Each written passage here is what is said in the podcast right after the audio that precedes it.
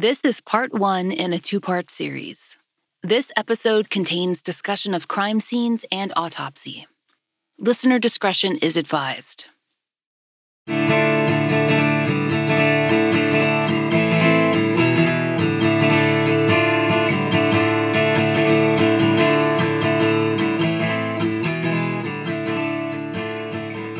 This is the fall line.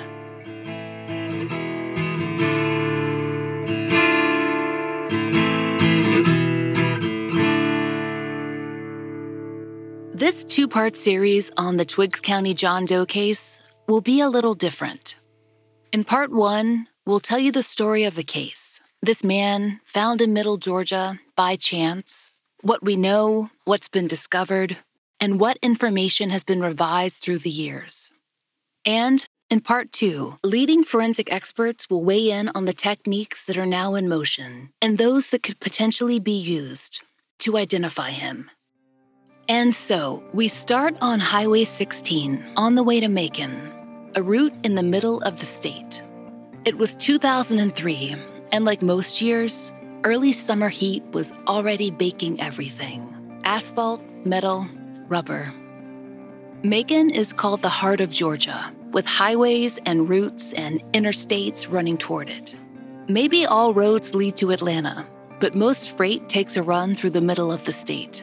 And that day, June 14th, 2003, a truck carrying, quote, nearly 2,000 gallons of diesel fuel was headed from Fort Stewart to Macon. Per the Macon Telegraph, it was almost 100 degrees that afternoon. Heat would have shimmered across the concrete that day and across the military convoy following that diesel truck. Such a procession wasn't an unusual sight, not on a Georgia highway. There are 13 bases in the state, but that's where the normalcy of the day ended because that fuel truck veered off the highway. According to later Georgia Bureau of Investigation reports, there'd been a crash with another car on the highway. And around mile marker 14, the fuel truck veered off the road and rolled down the shoulder of I 16, damaging its carrier tank diesel fuel began to pour out into the brush and down a hill, headed toward a small creek. First, the volunteer firefighters arrived. They would be the ones to call in the sheriff, and the sheriff would need the help of the GBI. But no one knew that when the first fireman crawled down the hill to assess the damage of the wreck. The driver of the truck was unharmed, so the firefighters' attention was concentrated on environmental concerns. He jumped down the shoulder and headed toward the accident. Soon, he realized they'd need to dig trenches on either side of the truck. That would contain some of the diesel that was heading toward the creek. The air already stank of fuel. Per the GBI reports, the fireman knew he'd need to assess the possible environmental impact of such a spill beyond just the crash site itself. So, after that initial work was done, he headed out farther into the brush to see how far the diesel fuel might have traveled. This next bit is directly from the GBI's report. We've just omitted the volunteer's name for privacy. Quote As the firefighter walked toward the creek that was in the immediate threat of the spill, he observed an off white color object in the pine straw. He initially thought that it was a sun faded child's ball. He pulled back the pine straw and discovered what he believed to be a human skull. End quote.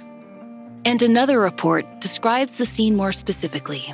Quote, the skull was located in a concrete drainage ditch that ran from the westbound ditch of the interstate into the woods. It was partially concealed by pine straw and other debris that cluttered the drainage ditch. Further examination of the area surrounding the skull revealed additional skeletal remains, clothing, a metal pipe, and a large plastic bag. End quote. An agent noted that, quote, no evidence of a burial site was discovered. All items were confined to or in close proximity to the concrete drainage ditch that ran into the wooded area from the westbound ditch of the interstate, and that, quote, the concrete ditch was covered with silt and debris that had accumulated over time. This agent described the terrain as overgrown, and he wrote that, quote, Without probing into the ground, one would not have immediately recognized a concrete ditch was present. The volunteer firemen called in the Twiggs County Sheriff, who in turn called for assistance from the GBI's Region 13 office in Perry. Longtime listeners will be familiar with this branch. They're the same investigators who've been working Shikimia Pate's case, along with the Dooley County Sheriff, since 1998. This time, though, they were deployed on a death investigation, and several special agents made their way to the scene. One of those GBI agents was Lee Weathersby. At the time, he was there to assist. In 2005, he'd take over the case, and he's still assigned today, nearly 19 years after the Twiggs County John Doe was discovered. WGXA News reported that the Twiggs County Sheriff's Office formally handed the death investigation over to the GBI. The GBI immediately made a call to Dr. Frederick Snow. In the early 2000s, the GBI had a full time forensic anthropologist on staff. That's not necessarily a common situation and isn't true for them today. But back then, Dr. Frederick Snow worked out of the main offices in Atlanta and he traveled all over the state. According to the Athens Banner, Dr. Snow came to work for the GBI after spending time in Kosovo, where he helped identify victims buried in mass graves. That's work he told us about when we first spoke to him several years ago. We contacted him because he'd been a consulting anthropologist on the Dennis Doe case, which we covered in season four, a child decedent found in a DeKalb County, Georgia cemetery. Isotopic testing would later prove that Dennis, whose cause of death was unclear, though he did have cold medicine in his system, had lived in the South Georgia or North Florida region. Dr. Snow was still fairly new to the GBI when he was called out to the diesel spill to examine the human remains. Per the case file, Dr. Snow had agents photograph the scene and lay out a search grid before he arrived. By the time he made it down from Atlanta, a drive that takes just about two hours, the scene was full of people from different departments and offices. Because they didn't just have a death investigation on their hands, there was also a crash and an environmental emergency. And it was growing dark. There was just enough time to make sure the scene was gridded and that a tarp was erected over the remains to protect them from the elements. Per the case file, a guard was set to secure the area until the grid search could be performed. Daylight made that search easier, but the diesel fuel remained a major impediment. Special Agent Weathersby, who remembers working the scene with Dr. Snow and the other agents, told us the fumes were incredibly overpowering. People got sick, vomiting, feeling dizzy, and even with the ditches dug deep to keep the fuel out of the creek, Plenty of it had ended up in the concrete ravine. It seeped into everything silt, debris from the highway, the searchers' clothes and skin, and, as noted in the case file, the decedent's remains were also soaked. Dr. Snow's grid system was detailed and specific, and the search was thorough. Once complete, searchers had recovered a number of additional skeletal remains. Those included teeth, ribs, vertebrae, and a number of small bones that had been scattered from the main scene. And at least two piles of animal bones had been mixed in with the decedent's remains and had to be separated at the scene. As layers of pine straw and silt were removed, it became apparent that the decedent had been dressed at the time of death, or at least at the time their body was placed in the ravine. It seems unlikely that a person would end up there accidentally, and there were no obvious signs of an incident like a fall or a crash that had escaped the notice of the Highway Patrol. All in all, the search took two days. As Snow and his team progressed through the woods and along the concrete ditch, they found other things small bones of the hands, the feet, the spine, teeth, and then larger bones, including a femur. A Lugz brand sneaker, a men's size 8, was recovered near the creek. The evidence was recorded and bagged, and investigators found they had a near complete skeleton. Everything was sent back to headquarters in Atlanta for forensic examination. In any Doe case, any Doe case that is thoroughly pursued, This is where the investigation forks. One path follows the decedent, the study of their remains to determine possible ancestry, possible sex, age, approximate build, cause of death, approximate date of death. And the information that could be gleaned from the remaining clothes items would be passed on to agents. As for the agents, they'd be following that second fork of the path, missing persons who might possibly fit the profile of the person who would eventually come to be known as the Twiggs County John Doe. According to a Macon Telegraph article published just days after the crash, quote, preliminary investigations indicated the body was that of a white male, older than 35, who'd been dead about two years. That quote came from Assistant Special Agent in Charge, or ASAC McDaniel, who was the second in command at the Region 13 office. Per the Telegraph, he stressed this information was very preliminary and a full exam would need to be conducted before the profile was more concretely established. Still, when the article ran, it naturally brought in calls and tips, largely from people whose loved ones were missing. Agents also began to check with neighboring counties for any missing persons reports. A few possibilities were immediately ruled out based on the condition of the decedent's teeth. Dr. Snow had observed that they were in excellent condition. The few fillings that the Twiggs County John Doe had were made of an expensive ceramic composite, and he had no dental abnormalities. We don't have Dr. Snow's field examination report, but it's likely he did a quick age estimation based on whether certain bones, like the cranial sutures, had fully fused, and then look for degeneration in other areas to calculate his guess. As for ancestry, which non anthropologists normally think of as race, Snow may have made a guess based on a rough estimation of skull features. He would, however, have done more precise measurements during his examination and used Fordisc to analyze those results. Fordisc is computer software that allows anthropologists to compare the measurements of various parts of a skull to a large database. That database helps create smaller data sets for various groups of known individuals, creating ranges for ancestry groups, biological sex, and other categories that might be used to identify a decedent. Fordisc is certainly not perfect, but it's a more complete comparison tool than what used to exist. A system based off a few small museum collections that didn't reflect the general population. Back at the Atlanta main office, Dr. Snow's examination began. The Twiggs County John Doe's case was entered into NCIC, or the National Crime Information Center. It seems that Dr. Snow's findings were consistent with much of what he'd observed on the ground at the accident scene. After he was finished, the GBI Region 13 office had the following information The decedent was male, aged 30 to 50 Cause of death unknown. Likely time between discovery and death, roughly two years. At least one document mentions a potential height of roughly 5 foot 8.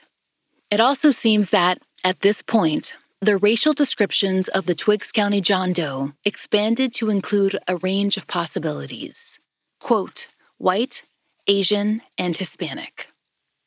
Marla Lawson, the first forensic artist ever employed by the GBI, was still on the job in 2003.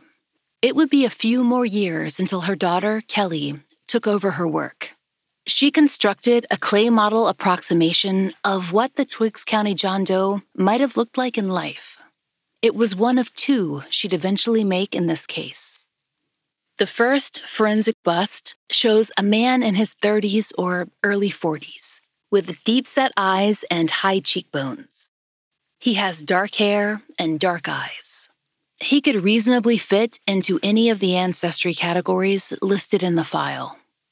In some cases we've covered, a victim. And we can't say for sure that the Twiggs County John Doe is a victim, although homicide seems most likely, is embalmed and buried or cremated after examination. In cases where few samples are taken, that has led to difficulty using newer technology, especially DNA technology, to help resolve a case. At the GBI's main labs, though, the decedent's remains would be kept intact for future examination and testing, and both would come not just once, but several times over the years.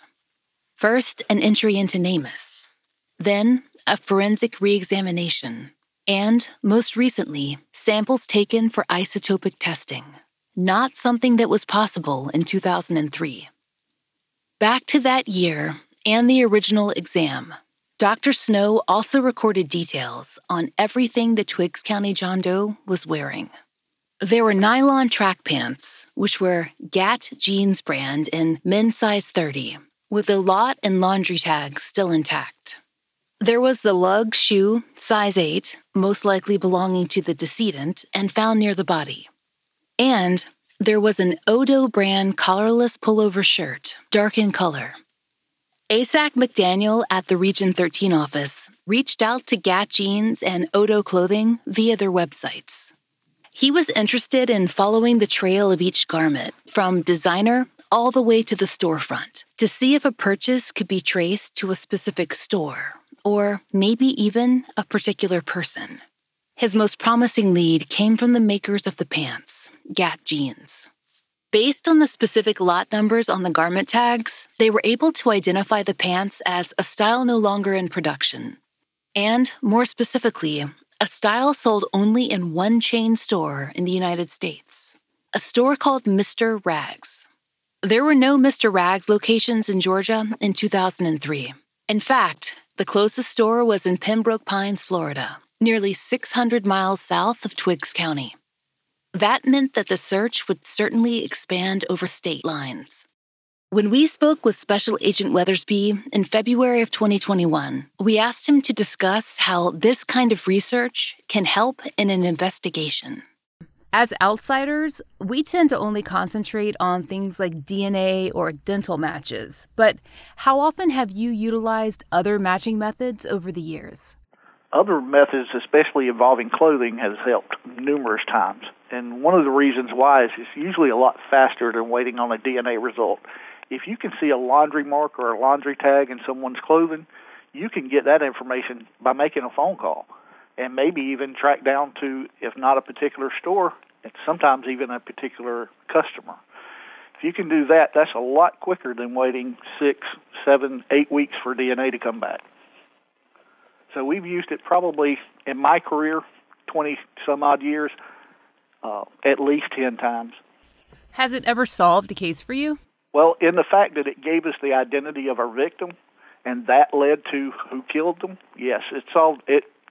The identification is the most important step to finding who killed your victim. So yes, it's led to it. Not normally directly, like it doesn't absolutely tell you who did it from the start, but once you know who it is, you know who to ask about. Where was this person at? When did they go missing? Who were they with? those questions led up to finding the killer. The Twiggs County John Doe's case file is hundreds of pages long, and much of that work is devoted to the possible identity matches for the decedent. Florida was a good lead, but not the only one, and there are several possible missing persons reports that bear mentioning here. Most of the men who are identified in the files were either located or ruled out right away. But a few leads went further than that. Of those men, a number of the cases are still open today. The first is Michael Wayne Allen, a 44 year old white male from Brooksville, Florida. He disappeared on Halloween night 1997, nearly five years before the Twiggs County John Doe was discovered. With the Twiggs County John Doe's PMI, that's postmortem interval, being about two years, that might put Allen's disappearance a few years too early to match the case. But PMI is not exact. Per the Tampa Bay Times, Allen had been on his way to Tampa to pick up his seven year old from his ex wife's house. They'd planned to go trick or treating. When he didn't arrive, friends and family were immediately concerned. They told the Tribune that Allen would never have missed Halloween with his son. There had been custody disputes and tension in the divorce, but that was several years in the past. Allen's mother, who was interviewed for the article, didn't think that had any relation to his disappearance. And no one thought that Allen would just take off either. especially not with a small child in Tampa and a 19 year old son from a previous marriage living up in Georgia. The Tribune quoted a friend of Allen's who described him as, quote, laid back, responsible, a good dad. Per the Tribune, Allen had physical custody of his son. He was also engaged and worked full time at a local Dodge dealership. A little less than a month after Allen's disappearance, his car was found in a mall parking lot on Tarpon Avenue in Tarpon Springs. That's a town about an hour south of Brooksville on the way to Tampa. Per the Tribune, bloodstains were found in the vehicle. And that discovery came just 10 days after a scheduled November 17th court hearing.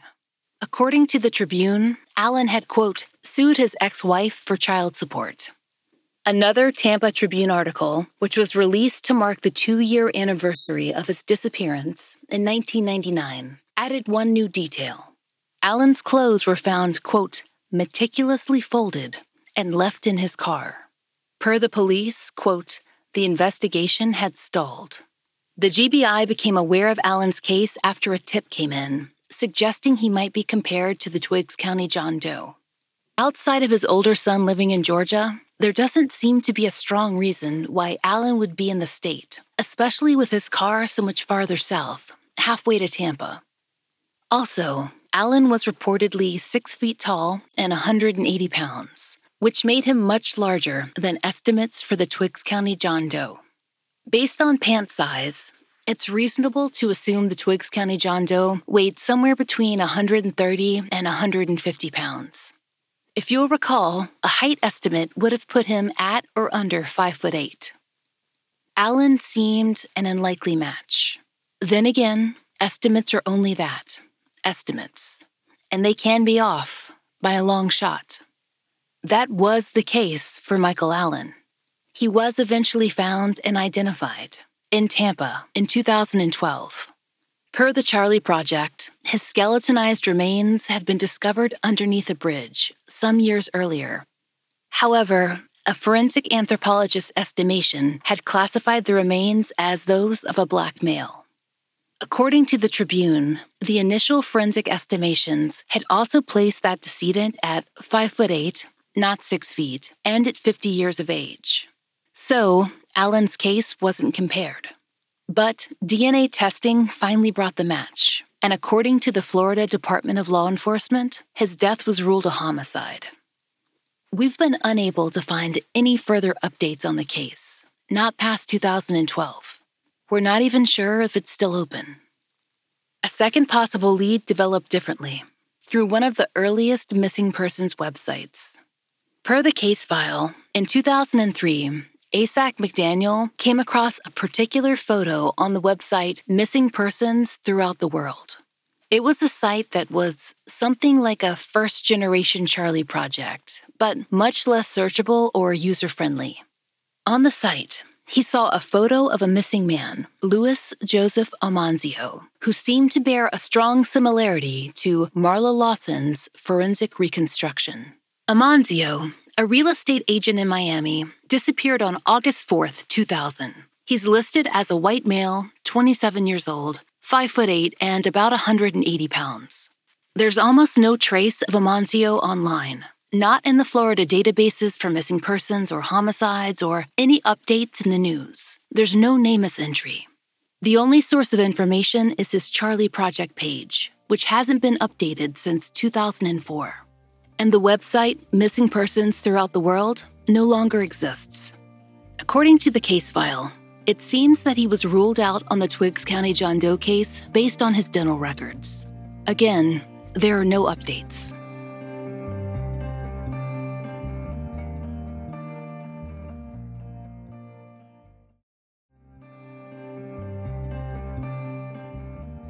The most complex missing persons comparison came when the GBI was contacted by a bail agent out of Florida who was looking for a man named Felicito Roblero Morales.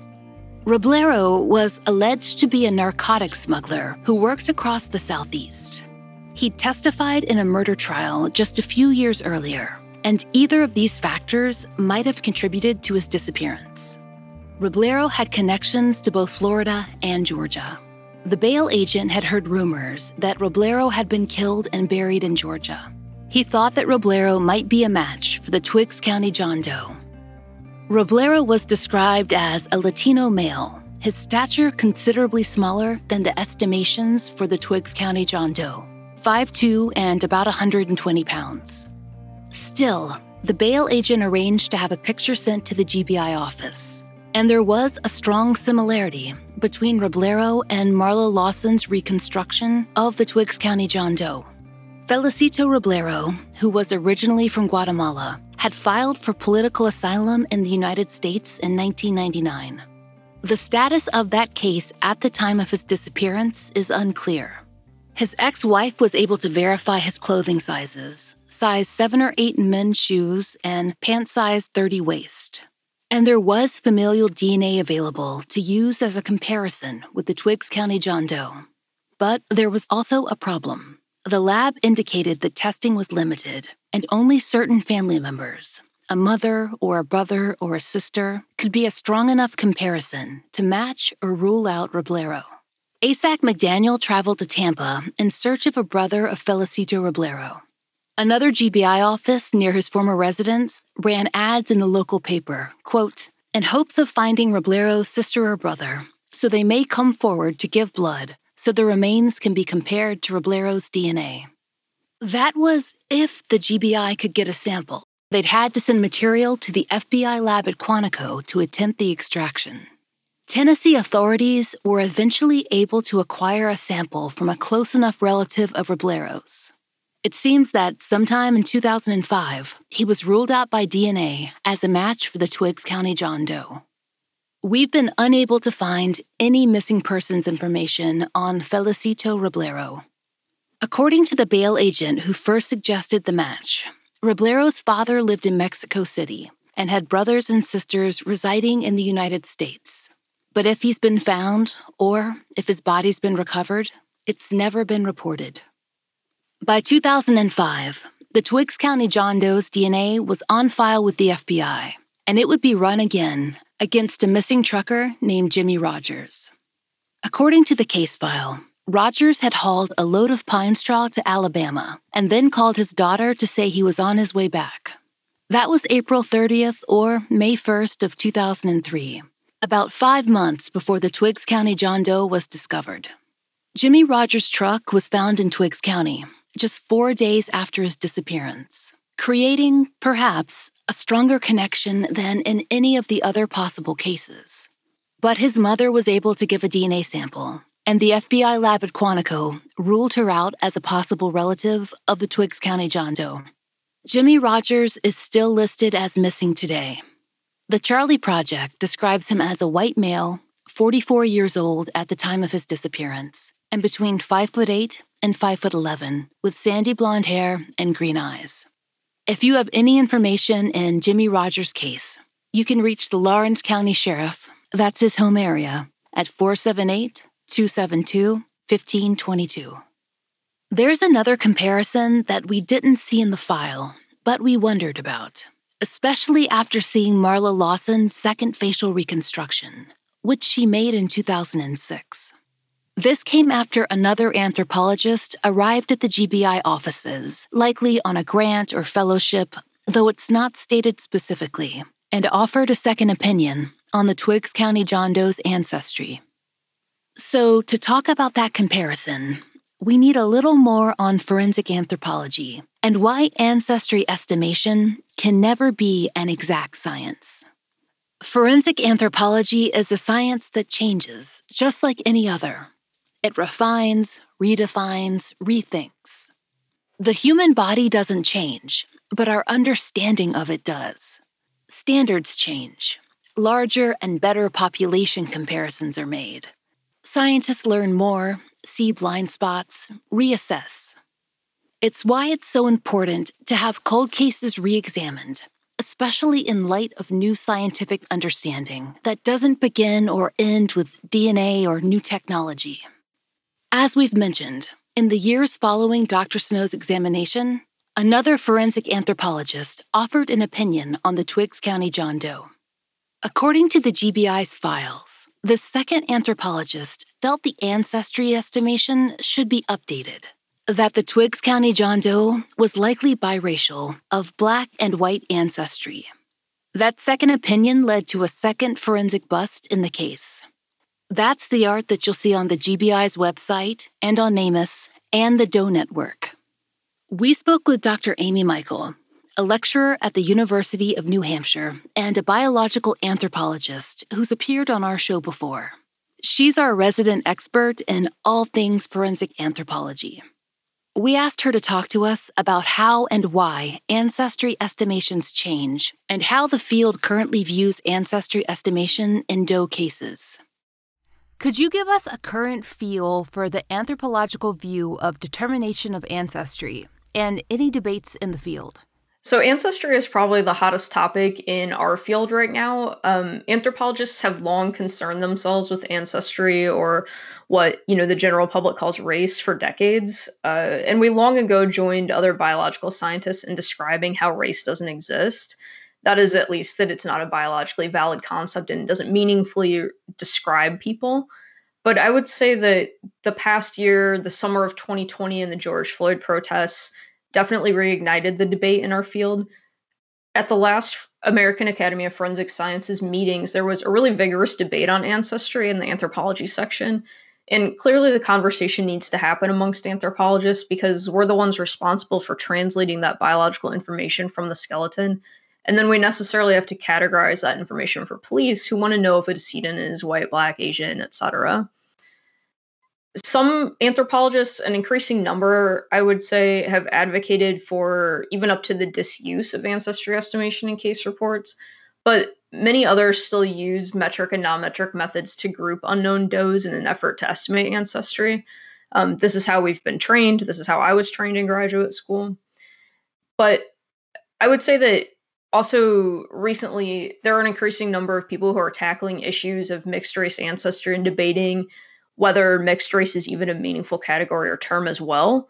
Um, and that's certainly potentially the case with the doe that we're talking about today.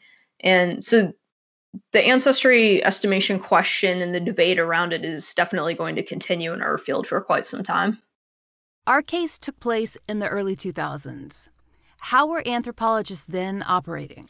So in the early 2000s, you know, we're going on 20 plus years almost um, of uh, new and updated methodologies. In the early 2000s, um, people were still using basically three main categories: uh, white, black, and native slash Asian.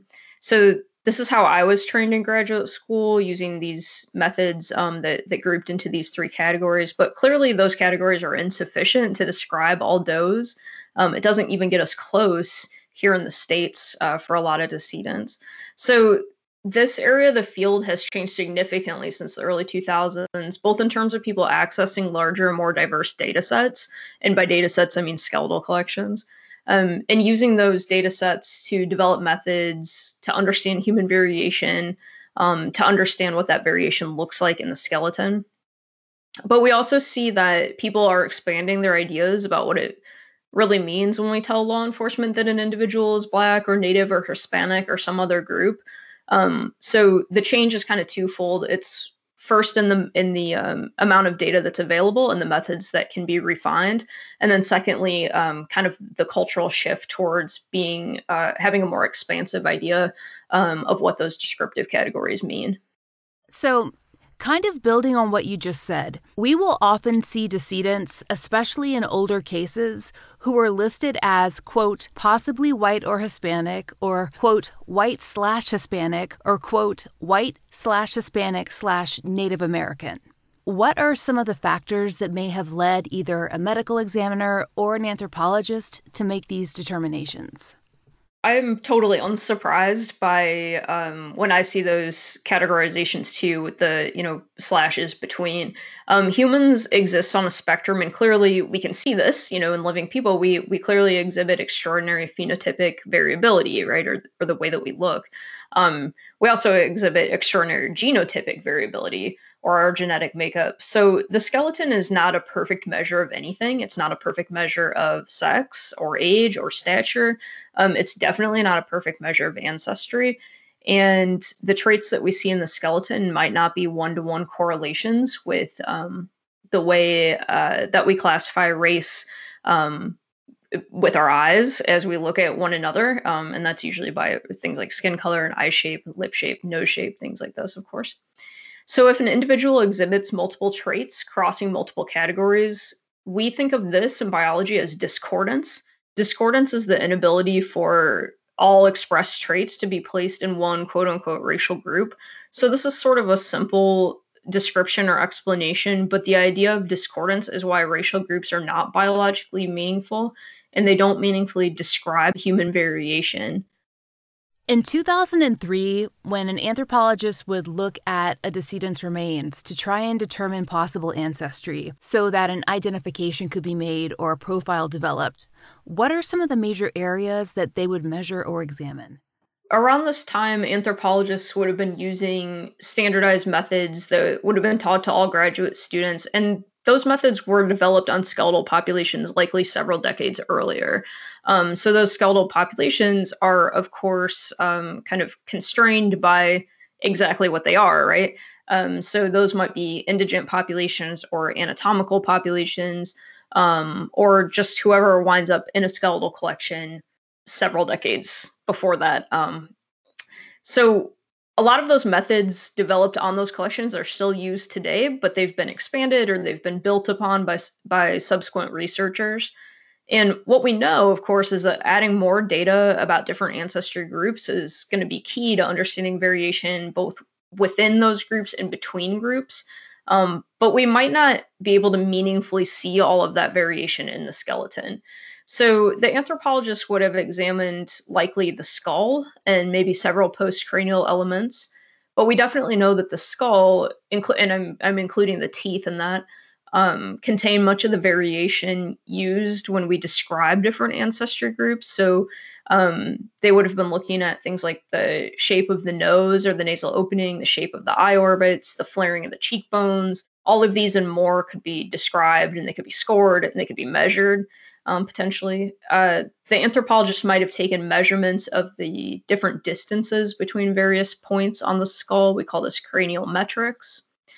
And then when you take kind of the sum of these things, whether you're looking at uh, metrics or measurements or non metric data, which is just kind of like shape and size, um, we would compare all these data to individuals of known ancestry or at least ancestry that law enforcement identified them as or that they self identified as. Um, and comparing these data to known groups is what we do to figure out how to best describe the unknown person. So, this is what I would assume would have been happening. I know you haven't seen the specific bone measurements or photos of the victim's remains in this case, but based on your knowledge of the field and what you know about anthropology in 2003, 2004, 2005, what kind of factors would have led to someone revising that original ancestry estimation? So it's not uncommon to revise a case report or to take another look at methods. Um, biological profiles get revised all the time when there are improved methods or when potentially more data sets become available. Uh, ancestry estimation, like all skeletal analysis done by anthropologists, can also be totally subjective. Um, it's more likely that uh, the estimation will be more accurate when done by an expert. And I don't mean just an anthropologist, I mean an anthropologist who's specifically an expert in ancestry. So, somebody who has looked at thousands of skulls and studied really closely the patterns expressed in small portions of the midface is going to simply be better at estimating ancestry than somebody like I am. Uh, this is not my expressed research area. So, ancestor estimation is a really well studied research area, and there are refined and improved methods published yearly and presented on yearly at the academic conferences. So, you know, it's my hope, of course, that many that many uh, departments would choose to pursue updated or improved methods, especially in the case of ancestor estimation, when we know this is often so critical to resolving an identity. So it might not be unusual for um, a case to be revised more than once or even twice. Correct. It was that second bust Marla Lawson made when another anthropologist offered an updated ancestry opinion that brought us to this case. The second forensic bust reflects that new information, but is also informed by Marla's previous work on the case measurements and facial reconstruction, and the result looks somewhat similar to another missing Georgia man, Christopher Tompkins. As Dr. Michael has told us before, forensic reconstructions are best thought of as approximations, an idea versus a reality. And based on that, it seemed as though Chris Tompkins might fall within the description of the Twiggs County John Doe. We'd been looking into Tompkins' case for some time before this. He disappeared in Harris County, Georgia on January 25th, 2002. That's about two hours west of Twiggs County. Tompkins, who was 20 at the time, was working as a surveyor. He'd been with a crew working in a wooded area near two rural main roads. Tompkins, who's described by NamUs as a quote, black male, 5 foot 7 inches, and 124 pounds, was last seen between 1 and 1:30 p.m. that winter afternoon. Per the Ledger Enquirer, he was wearing, quote, a black shirt, a blue and gray plaid jacket with a gray hood, and navy blue Dickies work pants. At some point, Tompkins' employer realized he was missing. According to the Ledger Enquirer, his coworkers told their employer that they'd seen Tompkins walking up the road, some distance ahead of them. No one was sure where he'd gone, just that he was gone. Like so many other families we've covered, Christopher Tompkins' loved ones reported that they were told to wait 24 hours before filing a missing persons report. But, per the ledger, they weren't willing to do that. They formed their own search party that same day and began to search the rural land. And it didn't take them long to make a discovery. Christopher Tompkins' mother told the Ledger Enquirer, quote, What we found was puzzling and did not make sense in light of what Christopher's coworkers told authorities. We found one of his boots, his work tools, a blue fiber from his pants, and 12 cents on the ground near the items. The statements by his employer and coworkers indicated that they believed Christopher just walked off the job site without telling anyone. His other boot was found several months later, miles from the original boot, on some property off I 85. It was found by the owner of the property. End quote. She also pointed out that it would have been difficult for him to walk off with a single boot. Where would he have gone, and why? A second Ledger Enquirer article, this one from 2008, stated that, quote, his employer said in the days preceding his disappearance, Christopher had been, quote, acting strangely, but gave no specifics, end quote. That didn't track with the friends and family interviewed by local papers. They didn't believe that he displayed any odd behavior or had any reason to just disappear one day. And his mother would go on to question why it was three hours before the survey crew informed her of his disappearance. Per the Enquirer, Christopher Tompkins lived at home. A call to his mother would have been natural. She told the paper in 2008, quote, I am not a citizen with great influence. I am simply a grieving mother who wants to keep this case in the public light and hopes that one day someone will come forward with some information in what happened to my son. She added that she did not believe that Christopher Tompkins was still alive. Tompkins' case has attracted attention with some of the same web sleuths who follow missing persons reports in national parks, and some who attribute those disappearances to supernatural or even cryptozoological origins. Based on his mother's statements, it's possible she thinks that the suspects lie somewhere closer to home. However, We've not seen any motives for his disappearance discussed in the press. Christopher Tompkins is not mentioned in the Twiggs County file, but that may be because the case records were kept with the Harris County authorities. Though there is no public NamUs exclusion listed either, Tompkins has indeed been compared to the Twiggs County John Doe. Special Agent Lee Weathersby was able to verify that when we spoke. We know that Chris Tompkins, who disappeared in Harris County in 2002, has been ruled out in this case. Do you know how he was excluded as a match for the Twiggs County John Doe? Uh, Chris Tompkins' mother submitted a sample of DNA, and that was presented to the FBI lab in Quantico, Virginia, who ruled her out as being the mother of my victim. Christopher Tompkins is still missing. If you have any information in his case, please call the Harris County Sheriff's Office at 706 628 4211. Many of the leads in the Twiggs County John Doe case were a result of tips from the public that came in from news coverage and the GBI circulating ads and TV media covering the case over several counties. We know that law enforcement compares unidentified persons with open missing persons cases too, but when we spoke to Agent Weathersby, he made an important, if simple, point. That process is necessarily limited by the number of cases that are filed.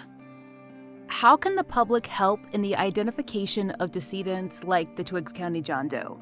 One thing I think that the general population can do, if you know of anyone who has an estranged family member, who has a homeless person in their family, or someone who's on drugs or on the street, or just not in contact with the family anymore, have them list them as missing. We don't have a abundance of people listed as missing. We have an abundance of people found dead and we don't know who they are.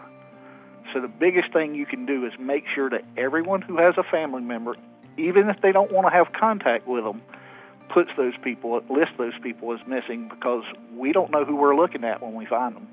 I think for everyone we find, or everyone we check, they may be three or four, or in this case, 20 people we've checked, legitimate people missing who could have been this guy who weren't, wasn't. But I bet you there's a thousand that didn't list their family member that this guy could be.